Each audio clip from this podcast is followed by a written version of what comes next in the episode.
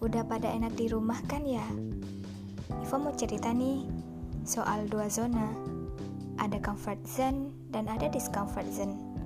Orang-orang hebat itu dilahirkan dari salah satu zona ini. Nah, kalau comfort zone itu merupakan atau kata lainnya zona nyaman.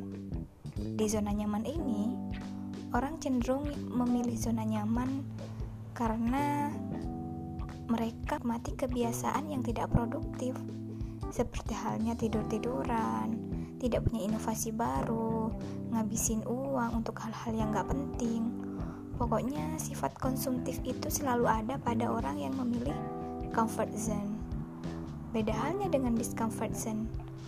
Orang yang memilih discomfort zone bukan karena ia dalam hidupnya tidak nyaman, akan tetapi dia cenderung menjadi orang yang di luar dari dirinya sendiri.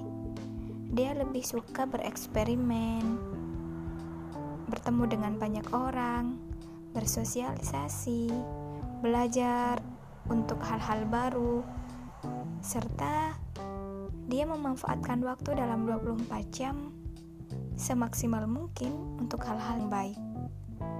Nah, orang hebat itu biasanya dilahirkan dari discomfort zone.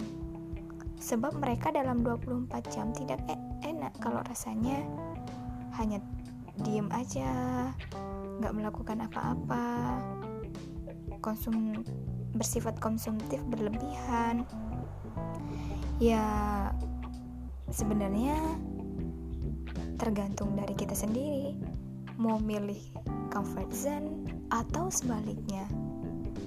Cuman begini, kita tuh kadang pengen jadi orang besar kita pengen jadi orang hebat tapi usaha kita tidak maksimal untuk mencapai impian itu impian itu akan hanya menjadi impian kalau kita tidak melakukan atau tidak berusaha untuk menggapainya. Bukankah Albert Einstein juga dianugerahi waktu 24 jam oleh Tuhan?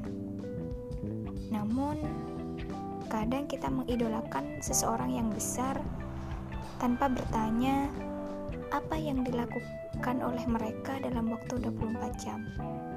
Apa yang harus kita lakukan dalam waktu yang sama 24 jam tapi hasil mereka dengan kita justru berbeda minimal kita bisa jadi seperti mereka bahkan lebih. thank you